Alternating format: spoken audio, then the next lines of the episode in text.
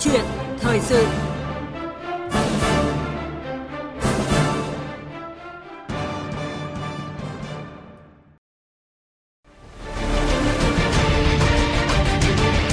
Thích ứng để bình thường mới. Thích ứng để bình thường mới.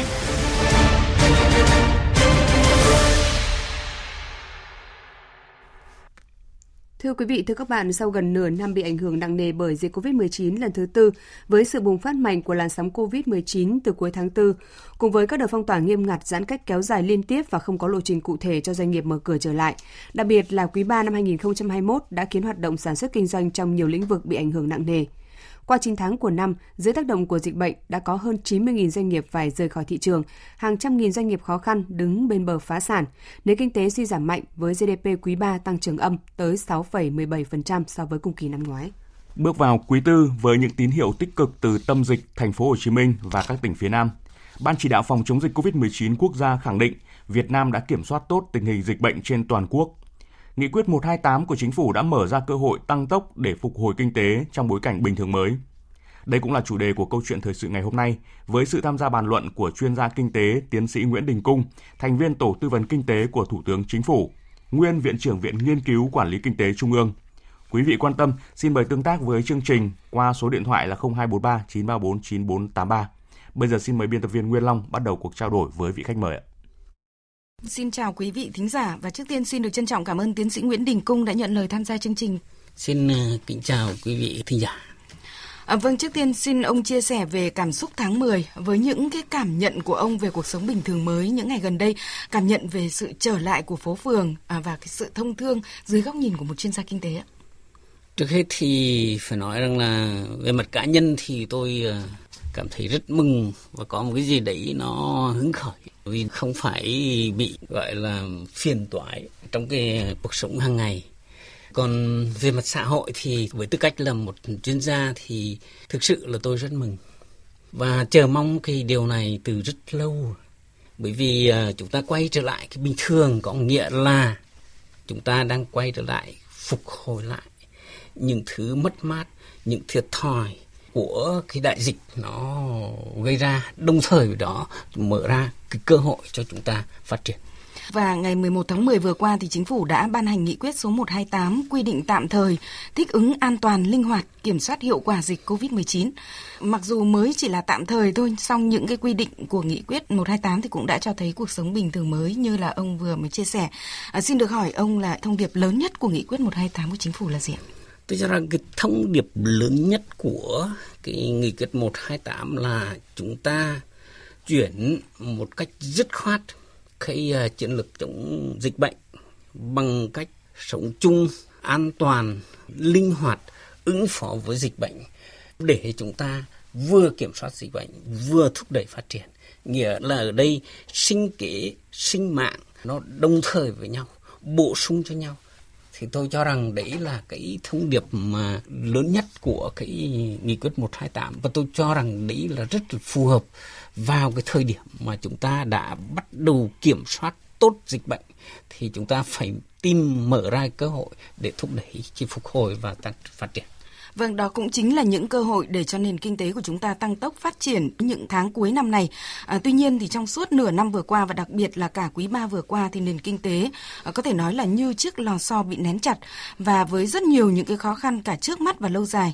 Thì để có được các cái giải pháp giúp khơi thông thị trường để những hạt nhân của nền kinh tế là cộng đồng doanh nghiệp có thể khôi phục lại các cái hoạt động trong sản xuất kinh doanh và để qua đó giúp cho nền kinh tế hồi phục thì chắc chắn chúng ta cũng cần phải nhìn lại những cái nút thắt gây trở ngại và bó buộc cho cái sự phát triển ấy. Mặc dù tiếp tục tác động bởi đại dịch COVID-19, song những tháng đầu năm, nền kinh tế vẫn có tăng trưởng khởi sắc ở tất cả các ngành nghề, lĩnh vực. Qua đó, GDP 6 tháng đầu năm đã tăng trưởng 5,64%, mặc dù thấp hơn tốc độ tăng trưởng 7,05% và 6,77% so với cùng kỳ năm 2018 và 2019, nhưng cao hơn nhiều tốc độ tăng 1,82% của 6 tháng đầu năm 2020. Thế nhưng bước vào quý 3, từ giữa tháng 7, dịch COVID-19 đã tác động trực tiếp tới khu vực kinh tế phía Nam. Động lực tăng trưởng kinh tế chiếm tới 45% tổng sản phẩm quốc nội GDP đã làm ảnh hưởng nặng nề tới khu vực doanh nghiệp và thương mại, dịch vụ. GDP cả nước trong quý 3 đã tăng trưởng âm 6,17% so với cùng kỳ. Ông Phạm Đình Thúy, Vụ trưởng Vụ Thống kê Công nghiệp và Xây dựng, Tổng cục Thống kê nhấn mạnh sức chịu đựng của doanh nghiệp gần cạn kiệt. Chưa năm nào tỷ lệ doanh nghiệp thành lập mới lại thấp hơn nhiều so với tỷ lệ doanh nghiệp ngừng sản xuất, giải thể như năm nay. Rõ ràng là doanh nghiệp đang gặp rất nhiều khó khăn. 19 tỉnh phía Nam có đến 98,9% số doanh nghiệp gặp khó khăn nặng nề do dịch Covid-19. Đặc biệt là Đông Nam Bộ có đến 99,1% số doanh nghiệp gặp khó khăn. Đồng bằng sông Cửu Long là 98,7%. Rõ ràng với khó khăn như vậy, đứt gãy chuỗi sản xuất cung ứng là xảy ra. Từ bức tranh kinh tế đất nước qua 3 quý, với tăng trưởng GDP 9 tháng chỉ đạt 1,42% so với cùng kỳ năm trước, cho thấy áp lực tăng trưởng của quý cuối năm là vô cùng lớn, bởi nó quyết định kết quả tăng trưởng kinh tế cao nhất có thể của cả năm nay. Đáng lưu ý là nhiều tổ chức đã hạ dự báo tăng trưởng kinh tế của Việt Nam xuống mức khá thấp. Ngân hàng Thế giới WB hạ tăng trưởng của Việt Nam năm 2021 xuống chỉ ở mức 2 đến 2,5% với rất nhiều khó khăn phía trước.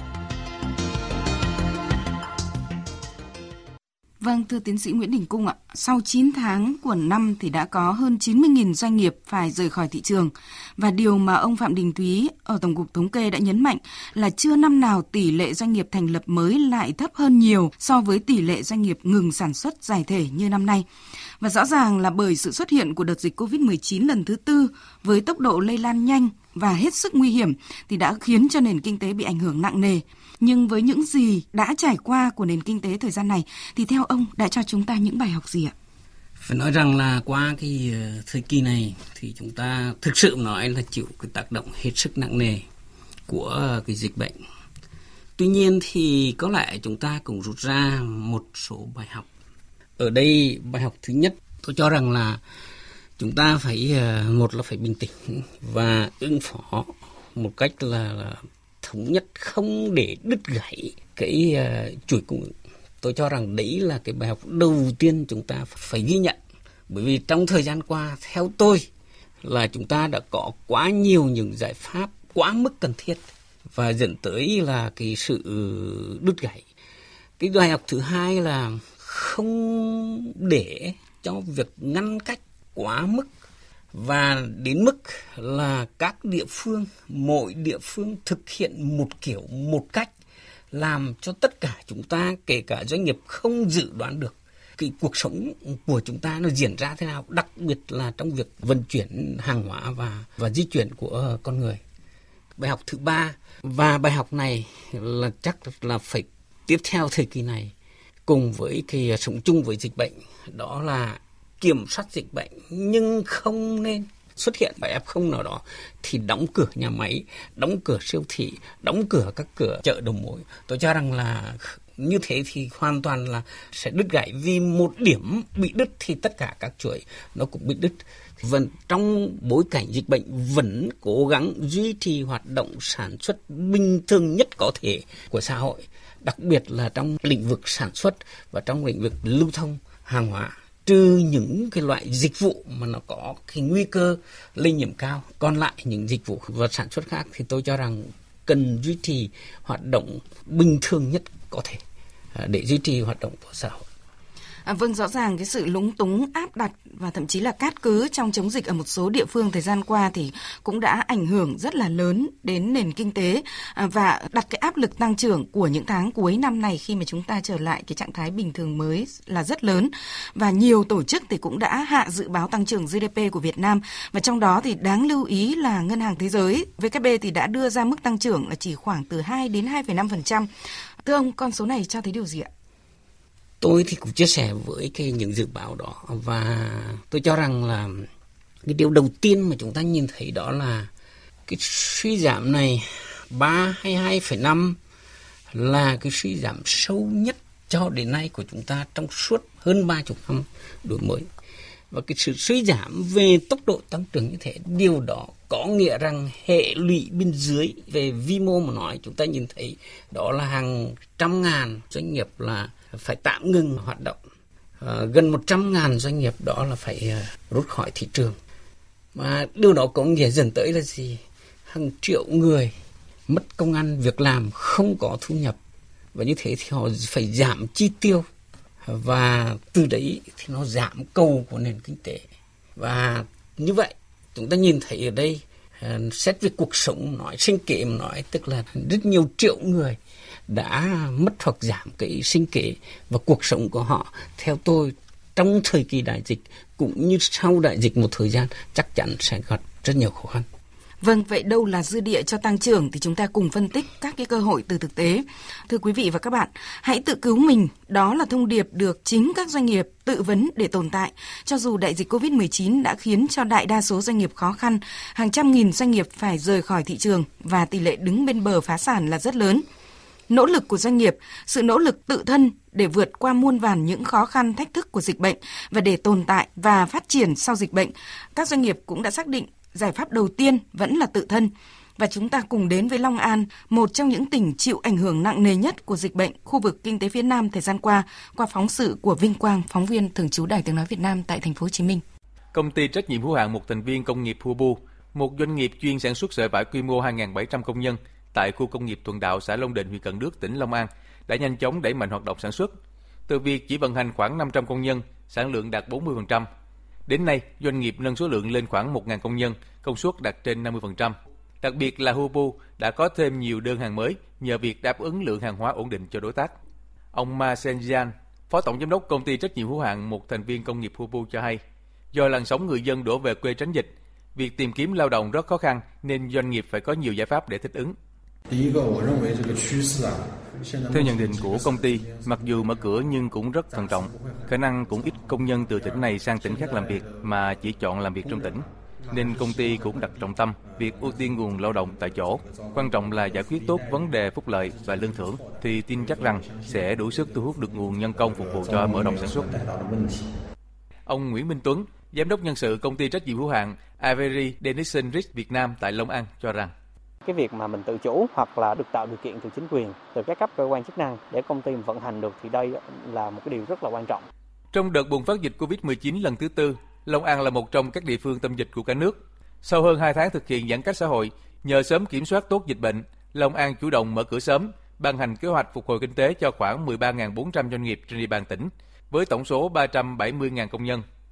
Theo Chủ tịch Ủy ban Nhân dân tỉnh Long An Nguyễn Văn Út, tỉnh đặt mục tiêu đến 31 tháng 12 năm 2021 có trên 80% doanh nghiệp hoạt động ổn định, tập trung giải ngân đầu tư công đạt 90% trở lên, kể cả vốn nước ngoài và đầu tư trung hạn của địa phương.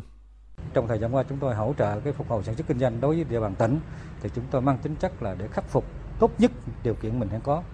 Còn cái mà lâu dài là chúng tôi cùng với thành phố Hồ Chí Minh, Đồng Nai, Bình Dương, chúng tôi tạo ra một liên kết để làm sao khi tất cả những cái giao thương về mặt kinh tế, về lĩnh vực công nghiệp, thương mại dịch vụ nó đều phải có cái sự giao thương thật là hài hòa thì chúng tôi mới phát triển cái kinh tế nó ổn định. Vâng, thưa chuyên gia kinh tế tiến sĩ Nguyễn Đình Cung ạ, nỗ lực của doanh nghiệp trong bối cảnh dịch bệnh rõ ràng là họ không chỉ gắng sức để tồn tại mà họ còn thực hiện rất là tốt các cái trách nhiệm xã hội đối với người lao động và người dân gặp khó khăn, và chúng ta đã chứng kiến thời gian qua, và cảm nhận của ông như thế nào về các cái doanh nghiệp của chúng ta? Thực ra thì như tôi đã nói rất nhiều lần, nhiều chỗ tôi cho rằng là lực lượng doanh nghiệp của chúng ta là một trong những lực lượng chủ chốt để chống dịch. Nó thể hiện ở chỗ là dịch bệnh mặc dù phải đóng cửa nhà máy, tạm ngừng hoạt động, nhưng họ vẫn trả lương và những chế độ khác đầy đủ cho người lao động để duy trì cái người lao động. Tôi cho rằng đây là cái việc không những là cần thiết đối với họ mà thực sự là rất là quan trọng đối với duy trì ổn định xã hội ở chúng ta. Ngoài ra thì họ còn có những cái đóng góp cho những cái quỹ và những cái phúc lợi xã hội trong cái thời điểm mà rất nhiều người chịu cái tác động mà không có được cái thu nhập để có thể trải qua được cái cuộc sống tối thiểu hàng ngày. Và tôi cho rằng là những đóng góp của doanh nghiệp như thời gian qua, kể cả những đóng góp về cái thiết bị y tế, về vaccine và rất nhiều thứ khác, đó là những đóng góp hết sức to lớn. Và tôi nghĩ rằng nếu không có lực lượng này thì tôi cũng không hình dung được là chúng ta sẽ vượt qua cái tác động của đại dịch như thế nào. Vâng, và thực tế hiện nay như các cái doanh nghiệp ở Long An trong phóng sự thì cũng đã cho thấy sức sống của doanh nghiệp, sự đồng hành của khối doanh nghiệp có vốn đầu tư trực tiếp nước ngoài FDI đối với nền kinh tế của Việt Nam, và họ đã thực sự trở thành một thành phần kinh tế không thể tách rời và rất có trách nhiệm. Thực ra thì cái khu vực đầu tư nước ngoài đóng góp có vai trò cực kỳ quan trọng trong cái nền kinh tế nước ta. Và trong qua cái đại dịch này thì chúng ta nhìn thấy rằng là họ vẫn cam kết tiếp tục ở lại Việt Nam và cố gắng cùng chia sẻ những cái rủi ro, những chi phí trong việc chống lại dịch bệnh và kiểm soát dịch bệnh. Và tôi cho rằng là với những cái chúng ta nhìn thấy chính phủ luôn luôn là đồng hành, chia sẻ, và tôi cho rằng cả họ cũng có cảm nhận cái chia sẻ với những khó khăn của chính phủ cũng như khó khăn của chúng ta trong cái thời gian vừa rồi. Và tôi cho rằng là họ vẫn sẽ tiếp tục là một bộ phận quan trọng trong cái việc là phục hồi kinh tế của chúng ta trong thời gian tới. Vâng, đó là những cái nỗ lực tự thân của doanh nghiệp. Thế còn sự hỗ trợ từ các cái cơ chế chính sách của chúng ta thì sao ạ? Trở lại với trạng thái bình thường mới, trước những khó khăn bộn bề của doanh nghiệp và sự nỗ lực tự thân là chưa đủ, thì doanh nghiệp đang rất cần các cái chính sách hỗ trợ của chính phủ. Và ông nhìn nhận như thế nào về các cái gói hỗ trợ của chính phủ, và đặc biệt là trước cái tác động của đợt dịch lần thứ tư này ạ? Thực ra như lâu nay chúng ta nhìn thấy thì chính phủ luôn đồng hành cùng doanh nghiệp. Và xét về mặt chính sách thì ban hành là khá là kịp thời. Và những chính sách giải pháp đưa ra thì đều hợp lý, đặc biệt là những giải pháp hỗ trợ về thanh khoản, hỗ trợ về vốn, hỗ trợ về an sinh xã hội và duy trì cái lao động. Tuy nhiên thì phải nói là so với các nước thì cái gói hỗ trợ hay mức hỗ trợ của chúng ta nó ít hơn, thậm chí ít hơn nhiều. Thứ hai là cách thức thực hiện và cái hiệu lực thực hiện phải nói rằng là chưa đạt được cái mục tiêu đúng như là các cái chính sách của chúng ta đặt ra.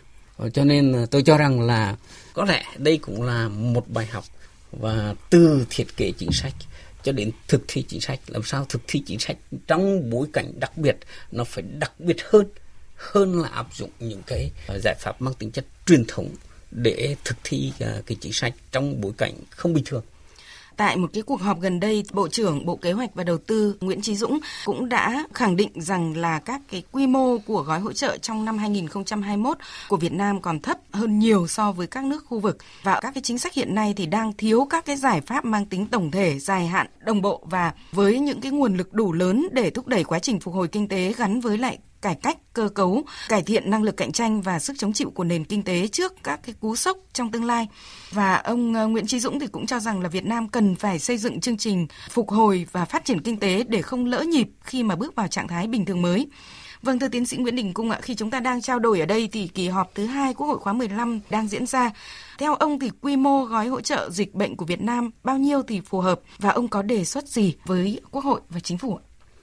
Chúng ta nói quy mô của gói nó thế nào là phù hợp thì rất khó, nhưng chúng ta phải tính một là cái nhu cầu thực tế nó là ở bao nhiêu, thứ hai là cái khả năng nhà nước có thể đáp ứng là bao nhiêu. Chúng ta phải cân bằng giữa hai thứ, nhưng tôi cho rằng cái mức mà có thể hợp lý tại thời điểm hiện nay, xét về những cái cân đối vĩ mô cũng như yêu cầu thực tiễn của nền kinh tế để thúc đẩy có một cái cú hích đủ mạnh để tăng tốc cái phục hồi kinh tế sắp tới, thì cái mức đó có thể cũng ở mức khoảng 30 tỷ đô la trong 2 năm 2022-2023. Và mức đó thì vẫn duy trì được những cân đối lớn của nền kinh tế với mức độ nào đó, theo tôi, cũng làm dịu đi những cái khó khăn hiện nay của người dân, đặc biệt là thúc đẩy cái tổng cầu của nền kinh tế để tạo một cú hích cho cái động lực tăng trưởng của chúng ta trong năm tiếp theo. Khó nói phần lớn những giải pháp mà để kích thích kinh tế, thúc đẩy tăng trưởng này đều thuộc thẩm quyền của Quốc hội. Vì nếu chúng ta mở cái tăng thêm chi để kích cầu thì rõ ràng là phải tăng thêm bộ chi. Và tăng thêm bộ chi thì chắc chắn là Quốc hội phải quyết. Bởi vì chúng ta hiện nay, cái mức bộ chi hiện nay chúng ta đang quyết khoảng 3,7% GDP. Và cái mức này chắc chắn nó phải tăng lên gấp đôi, thậm chí hơn gấp đôi trong 2 năm tiếp theo đây. Thì đấy là cái việc Quốc hội chắc chắn phải quyết định. Và chương trình tiếp theo là cái kích cầu của nền kinh tế. Ví dụ như là chúng ta phải tăng thêm đầu tư công. Thì rõ ràng là cái kế hoạch đầu tư công trung hạn và hàng năm đã có. Thì bây giờ phải bổ sung thêm cho đầu tư công là bao nhiêu để tăng thêm cái cầu cũng như là giải quyết những cái ách tắc về hạ tầng, thì đây cũng là những giải pháp mà Quốc hội sẽ phải quyết định. Ngoài ra thì những giải pháp giảm thuế, miễn thuế, và tôi cho rằng cái này rất cần thiết trong bối cảnh hiện nay. Có thể là cả giảm thuế VAT để kích cầu của nền kinh tế, thì tất cả những thứ này đều thuộc thẩm quyền của Quốc hội. Và chúng tôi với tư cách là những chuyên gia kinh tế và nhìn thấy khi tính cấp bách của phục hồi và đẩy nhanh tốc độ tăng trưởng kinh tế, thì thực sự rất mong Quốc hội thảo luận và quyết càng sớm càng tốt cho một chương trình quy mô đủ lớn để chúng ta nhanh chóng thực thi trong năm 2022 để đẩy nhanh phục hồi và đẩy nhanh tốc độ tăng trưởng của chúng ta. Vì chúng ta không làm như thế thì không bắt kịp được cái nhịp phục hồi của kinh tế thế giới. Đồng thời với đó thì chúng ta chắc chắn sẽ không đạt được mục tiêu của cả nhiệm kỳ là duy trì cái tốc độ tăng trưởng từ 6,5 đến 7%. Nguyên tắc thống nhất toàn quốc đã được chỉ rõ tại Nghị quyết 128 của Chính phủ là cơ hội tăng tốc để phục hồi kinh tế trong bối cảnh bình thường mới. Đâu là giải pháp giúp nền kinh tế đạt mục tiêu tăng trưởng cao nhất có thể trong 70 ngày còn lại của năm. Chương trình phục hồi và phát triển kinh tế trong thời gian tới cần được xây dựng trên những trọng tâm nào? Hãy đồng hành cùng VOV1 qua câu chuyện thời sự tăng tốc để phục hồi kinh tế trong bối cảnh bình thường mới với sự tham gia của chuyên gia kinh tế tiến sĩ Nguyễn Đình Cung, thành viên Tổ tư vấn Kinh tế của Thủ tướng Chính phủ, nguyên Viện trưởng Viện Nghiên cứu Quản lý Kinh tế Trung ương. Thưa chuyên gia kinh tế tiến sĩ Nguyễn Đình Cung ạ, cùng với việc hỗ trợ thông qua các cái chính sách về thuế, về vốn, thì việc cởi bỏ các cái thủ tục và sự mạnh dạn sáng tạo của chính quyền cơ sở, lãnh đạo địa phương là vô cùng quan trọng. Và chúng tôi rất muốn ông cùng quý vị nghe phát biểu của ông Lê Ánh Dương, Chủ tịch Ủy ban Nhân dân tỉnh Bắc Giang ở thời điểm cuối tháng 5 vừa qua với những quyết sách của tỉnh này. Bắc Giang khi đóng cửa 4 khu công nghiệp để phòng chống dịch thì đã dừng sản xuất 340 doanh nghiệp với 140.000 lao động. Trước khi đóng cửa, chúng tôi đã họp trực tuyến với tất cả các doanh nghiệp để thông báo cho họ tình hình và bàn những cái giải pháp mà để tổ chức lại sản xuất trong cái điều kiện mà có dịch. Và phương châm của Bắc Giang quyết tâm tổ chức nối lại sản xuất và theo cái phương pháp là sản xuất để mà thích nghi với cái tình hình dịch, coi như là sống chung với dịch ấy. Phương châm chúng tôi là chống dịch để sản xuất và sản xuất cũng để chống dịch. Vâng, thưa tiến sĩ Nguyễn Đình Cung ạ, rõ ràng điều này phần nào đã minh chứng cho nhận định là dư địa lớn nhất giúp cho phục hồi kinh tế chính là sự chuyển biến trong nhận thức và hành động của chính quyền địa phương và những cái người thực thi nhiệm vụ. Như trên tôi đã nói thì có lẽ cái suy nghĩ và cái tầm nhìn của lãnh đạo Bắc Giang trong việc chống dịch tôi cho rằng là rất phù hợp, bởi vì họ nhấn mạnh rằng là dù có dịch bệnh và chúng ta phải kiểm soát dịch bệnh mà vẫn phải duy trì cái hoạt động sản xuất bình thường nhất có thể. Và với một cái phương châm và mục đích như thế thì họ đi tìm kiếm những giải pháp cùng với doanh nghiệp, tìm kiếm những giải pháp, và như vậy thì họ đã tìm được cái giải pháp, và giải pháp của họ đã là 3 tại chỗ. Và như trên tôi nói là nó vừa chống được dịch, kiểm soát được dịch bệnh và để đảm bảo được an toàn của sản xuất, không làm cái đứt gãy cái quá trình sản xuất này. Tôi cho rằng đây là bài học cho cả thời gian tiếp theo đây. Là vì dịch bệnh chúng ta biết là chúng ta sống chung với họ và chưa thể triệt tiêu hoàn toàn cái dịch bệnh ra khỏi cái đời sống sản xuất và xã hội của chúng ta. Vâng, và chúng ta cũng đã chứng kiến một số địa phương cũng đã học theo phương pháp của Bắc Giang, đó là 3 tại chỗ nhưng không thành công. Vậy thì từ cái thực tế của Bắc Giang trong quản lý điều hành thì ông thấy điểm gì mà chúng ta cần phải học nhất? Điểm học nhất là sáng tạo nhưng phải tìm kiếm ở tính đa dạng và phù hợp. Thứ hai là phải huy động được trí tuệ của các bên có liên quan, đặc biệt là của doanh nghiệp, và tìm kiếm những giải pháp mà hài hòa được lợi ích của doanh nghiệp với lợi ích chung của xã hội, và để cho doanh nghiệp chủ động là vừa chủ động sản xuất, vừa chủ động kiểm soát dịch bệnh. Thưa tiến sĩ Nguyễn Đình Cung ạ, xác định tăng trưởng kinh tế của năm 2021 có vai trò quan trọng bởi vì đây là năm bản lề của giai đoạn 2021-2025. Vì vậy mà tăng trưởng cao nhất có thể là mục tiêu được chính phủ đặt ra và dồn toàn lực vào những tháng cuối năm này. Thực tế thì chúng ta chỉ còn 70 ngày cho năm kế hoạch 2021, nhưng mà có lẽ lúc này chúng ta đang cần một kịch bản phục hồi kinh tế cho cả trước mắt cũng như là lâu dài. Và để tiếp tục bàn luận thì xin mời ông nghe một số ý kiến từ tiến sĩ Vũ Tiến Lộc, Ủy viên Ủy ban Kinh tế của Quốc hội và Phó Giáo sư Tiến sĩ Hoàng Công Gia Khánh là Phó Hiệu trưởng của Trường Đại học Kinh tế Luật sau đây. Chúng ta chờ đợi bản kế hoạch của Trung ương về tái khởi động phục hồi nền kinh tế. Tôi cho rằng chúng ta không thể ngồi yên, mỗi địa phương, mỗi doanh nghiệp thì cũng cần phải chuẩn bị cho mình cái kịch bản về kế hoạch sống chung và phục hồi nền kinh tế của riêng mình gắn với đặc điểm, điều kiện của mỗi địa phương và mỗi doanh nghiệp. Cái sự chậm trễ trong ban hành chính sách thì gây ra tổn thất không thua kém so với cái tổn thất từ Covid, và phục hồi kinh tế thì không thể dựa trên cái cấu trúc hiện nay mà bắt buộc phải dựa trên nền tảng của một mô hình mới, của một cấu trúc mới, của một tư duy mới. Vâng, thưa tiến sĩ Nguyễn Đình Cung ạ, ông có suy nghĩ như thế nào khi mà nghe các ý kiến vừa rồi ạ? Tôi cho rằng là tại thời điểm đúng là phục hồi là cần thiết, không những phục hồi mà phải tăng tốc, đẩy nhanh tốc độ tăng trưởng của nền kinh tế. Nhưng mà chúng ta cũng không thể nóng vội được và chúng ta phải quay về những vấn đề nền tảng, những giải pháp nền tảng. Theo ông thì chương trình phục hồi và phát triển kinh tế trong bối cảnh hiện nay thì cần được dựa trên những cái trọng tâm nào? Đầu tiên phải nghĩ đến thị trường. Và như vậy thì chúng ta phải tạo một cái điều kiện tốt nhất cho thị trường vận hành bình thường. Và từ đó thì doanh nghiệp là họ tìm kiếm được những giải pháp, những cơ hội của họ trong cái giải pháp thị trường đấy. Và nhà nước thì tạo cho thị trường vận hành tốt nhất. Thì tôi cho rằng là không nên suy nghĩ đến chuyện là nhà nước phải làm quá nhiều. Đấy là cái điều chúng ta cần tránh.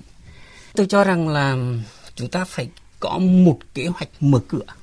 Vì cái kiểm soát an toàn dịch bệnh thì lúc đó mới sản xuất được. Tất nhiên sản xuất lại là phục hồi và tăng cái năng lực để chúng ta kiểm soát dịch bệnh. Rõ ràng một kế hoạch mở cửa. Thì đấy là cái điều đầu tiên của kế hoạch phục hồi kinh tế. Và kế hoạch này thì nó nhấn nhiều ở mảng y tế. Đó là vaccine, đó là các chuẩn mực mà hiện nay chúng ta đang ban hành để ứng xử trong kiểm soát dịch bệnh. Thứ ba là tăng cái năng lực y tế. Chúng ta phải nhấn mạnh nhiều hơn đến cái năng lực y tế của cấp cơ sở. Và chắc chắn là chúng ta phải có tính đến những thuốc điều trị. Và như thế thì chúng ta đảm bảo một cái năng lực y tế là đủ mức mà chúng ta cảm nhận an toàn được trong việc là chúng ta kiểm soát dịch bệnh nếu như dịch bệnh có bùng phát. Sau đó chúng ta phải phục hồi lại những cái động lực tăng trưởng. Mà như Chủ tịch nước đã nói là có 3 chân về cái động lực tăng trưởng. Và rõ ràng trong bối cảnh hiện nay sức cầu của nền kinh tế rất yếu. Thì chính như vậy mà chính phủ, nhà nước chúng ta đang thảo luận đây một chương trình kích thích kinh tế và phục hồi kinh tế. Với cái cầu ở đây thì phải giải quyết những vấn đề mà chúng ta đang gặp phải. Đó là vấn đề an sinh xã hội. Phải dành nhiều hơn cái số tiền để hỗ trợ cho người lao động, hỗ trợ cho người dân đã chịu những tổn thất rất lớn qua đại dịch. Và đầu tư công phải bỏ ra một khoản đủ lớn để vừa kích cầu trước mắt, nhưng đồng thời với đó thì tạo một cái cơ sở cho tăng trưởng bền vững hơn trong tương lai. Và đó là những cái công trình hạ tầng tôi cho rằng là những vùng kinh tế trọng điểm của chúng ta đang rất cần, đặc biệt cái vùng kinh tế trọng điểm mà chịu cái tác động nặng nề của dịch bệnh như là chúng ta nhìn thấy. Và sau đó rõ ràng những thứ mà mới ấy, kinh tế số, chuyển đổi số, rồi những cái mô hình kinh doanh mới cũng là một mảng. Nhưng đó chỉ là một mảng, chứ không phải là tất cả của cái chương trình phục hồi và kích thích tăng trưởng thế. Vâng, và xin mời ông tiếp tục nghe ý kiến từ Phó Giáo sư Tiến sĩ Trần Đình Thiên, Nguyên Viện trưởng Viện Kinh tế Việt Nam sau đây. Tôi tung vào cái việc làm sao mà nối được cái chuỗi lao động. Mà như thế là ngân sách phải chi ra nhiều hơn để mà tạo cái điều kiện cho cái người lao động. Có hai cái luồng lao động, một là lao động dịch vụ cho các cái thành phố, những lao động ấy họ di cư tự do. Thế còn lao động mà công nhân trong nhà máy nó lại khác. Thì cả hai cái tuyến ấy là phải quan tâm, bởi vì đứt cái dịch vụ của đô thị nó cũng rất là quan trọng. Mà hiện nay là chỉ bàn đến doanh nghiệp thôi. Thì cái đấy là cái đối tượng nó phải đó. Thứ hai là chính quyền phải phối hợp với doanh nghiệp để mà làm cái việc ấy. Cũng đừng có để cho doanh nghiệp họ lo một mình. Phải phối hợp như thế nào để mà họ biết là cái người lao động họ ở đâu, đang như thế nào, cần cái gì. Cái thứ ba ấy là những cái điều kiện bảo đảm cho họ, không phải là chỉ là cái câu chuyện mà giống như y như ngày xưa. Người ta không thể ở như ngày xưa. Thế thì cái này phải đặt vấn đề là trong một cái tổng thể nó dài hạn hơn nữa, là những cái điều kiện sống nó phải được cải thiện nó như thế nào. Tức là phải có chiến lược. Vâng, thưa tiến sĩ Nguyễn Đình Cung ạ, rõ ràng là vấn đề lao động và an cư lạc nghiệp thì có lẽ là câu chuyện đặt ra và đòi hỏi sau cái làn sóng trở về quê của rất nhiều lao động những cái ngày vừa qua mà chúng ta đã chứng kiến, phải không ạ? Tôi cho rằng là cái đại dịch vừa rồi nó cũng làm cái đảo lộn cái phân bổ nguồn lực của chúng ta. Và có lẽ xét về trung và dài hạn thì tôi cho rằng sự đảo lộn đó có cái sự tích cực của nó. Trước mắt thì tất nhiên mọi người đều nói là phải hỗ trợ cho lao động. Đúng rồi.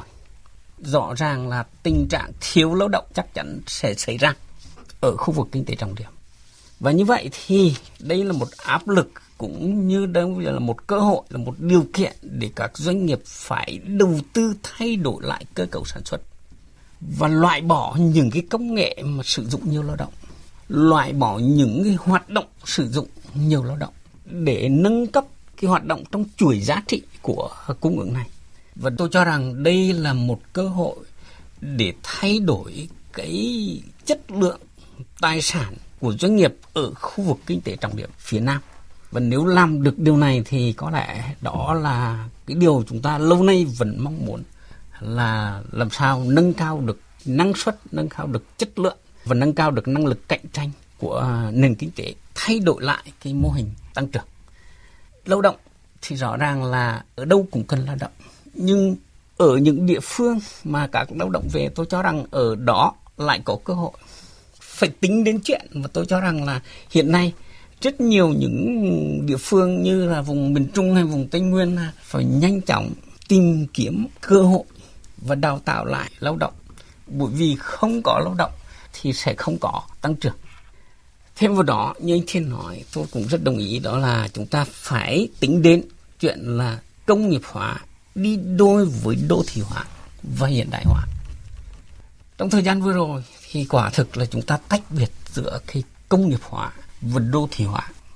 Khi chính là chúng ta phải đô thị hóa thì không những là tạo được cái điều kiện về ăn ở tốt hơn, nhưng tạo ra một cái khu vực mà đó có nhiều ngành nghề dịch vụ hơn và cái kinh tế đó nó sẽ đa dạng hơn và hình thành những khu đô thị mới, chứ không phải chỉ hình thành những khu công nghiệp mới. Và như thế thì nó kéo giãn những cái chỗ đô thị tập trung ra những khu đô thị khác. Và tôi cho rằng đấy là cái mà chúng ta nhìn thấy và phải thay đổi trong cái thời gian tiếp theo để thực sự thay đổi cơ cấu và phân bổ lại nguồn lực, tạo ra một nền kinh tế chúng ta đa dạng hơn và tinh vi hơn, có thể nói cao cấp hơn nữa trong quá trình phát triển. Và suy cho cùng thì bản chất của sự phát triển trong nền kinh tế chính là nguồn lực lao động. Vì vậy để có thể khôi phục được nền kinh tế thì cùng với các cái chính sách cấp bách thông qua các cái gói hỗ trợ thì chính những cái nguồn lực để có thể thực thi và để đảm bảo nguồn lao động là vấn đề đặt ra và cần các cái giải pháp. Vậy khuyến nghị của ông về vấn đề này như thế nào? Ở đây tôi vẫn thiên về giải pháp thị trường. Tất nhiên doanh nghiệp thì người ta sẽ đi tìm kiếm lao động. Và cái quan trọng là về phía nhà nước cung cấp đầy đủ thông tin về lao động, về thị trường lao động, về công ăn việc làm cho người lao động. Và như thế thì trên cơ sở đó người ta sẽ cân nhắc, người ta sẽ suy nghĩ, người ta sẽ quyết định ở lại địa phương hay di chuyển đi ở những chỗ khác. Đấy là cái cách mà nên làm. Hỗ trợ đối người lao động theo tôi là hỗ trợ về đào tạo, nâng cao năng lực để họ chuyển đổi nghề nghiệp, họ tìm kiếm những cơ hội mới. Đó là cách trước mắt cũng quan trọng, nhưng đó là cái sách lâu dài hơn. Còn lại thì hãy để cho thị trường lao động hoạt động bình thường và doanh nghiệp và người lao động gặp nhau, và từ đó thì tạo ra công ăn việc làm. Thì tôi cho rằng là nên giải pháp bằng ở đây là giải pháp thị trường, chứ không phải giải pháp hành chính quá mức. Vâng, thưa quý vị và các bạn, có lẽ chưa bao giờ câu chuyện việc làm và sinh kế của người dân hết nóng. Nó càng trở nên bức thiết hơn khi dịch COVID-19 xuất hiện và gây nên những thiệt hại khôn lường như thời gian qua. Và có lẽ câu chuyện về điều kiện sống của người lao động cũng chính là điều kiện tiên quyết cần phải đặt ra trong chương trình phục hồi kinh tế cả trong ngắn và dài hạn. Và một lần nữa xin được trân trọng cảm ơn chuyên gia kinh tế tiến sĩ Nguyễn Đình Cung, thành viên Tổ tư vấn Kinh tế của Thủ tướng Chính phủ, nguyên Viện trưởng Viện Nghiên cứu Quản lý Kinh tế Trung ương đã tham gia bàn luận cùng chúng tôi và dành những khuyến nghị cho tăng tốc để phục hồi kinh tế trong bối cảnh bình thường mới. Vâng, xin cảm ơn quý vị thính giả. Thưa quý vị, tăng trưởng kinh tế, ổn định việc làm là yêu cầu tiên quyết để phát triển bền vững, bởi an sinh gắn chặt với an toàn và an ninh của đất nước.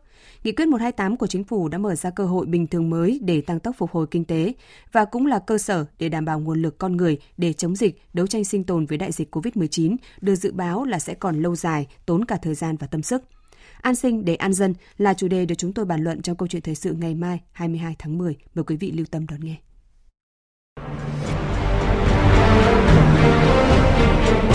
Đại dịch COVID-19 đã và đang đe dọa nghiêm trọng an toàn và sức khỏe của nhân dân. Xã hội bị xáo trộn, kinh tế bị ảnh hưởng nặng nề. Đặc biệt, đợt bùng phát dịch lần thứ 4 tại Việt Nam với biến chủng Delta cực kỳ nguy hiểm đã làm đảo ngược các thành quả phòng chống dịch trên thế giới và làm thay đổi nhiều nỗ lực trong công tác phòng chống dịch tại Việt Nam. Trước diễn biến phức tạp của dịch COVID-19, đặc biệt tại các tỉnh phía Nam, Đảng, Nhà nước cùng hệ thống chính trị đã làm tất cả các biện pháp để chăm lo cho cuộc sống của người dân. Tất cả vì mục tiêu bảo vệ tính mạng, an toàn của người dân là trên hết. An sinh để an dân, vấn đề được bàn luận trong câu chuyện thời sự phát sóng lúc 7 giờ 15 phút thứ 6 ngày 22 tháng 10. Mời quý vị lưu tâm đón nghe.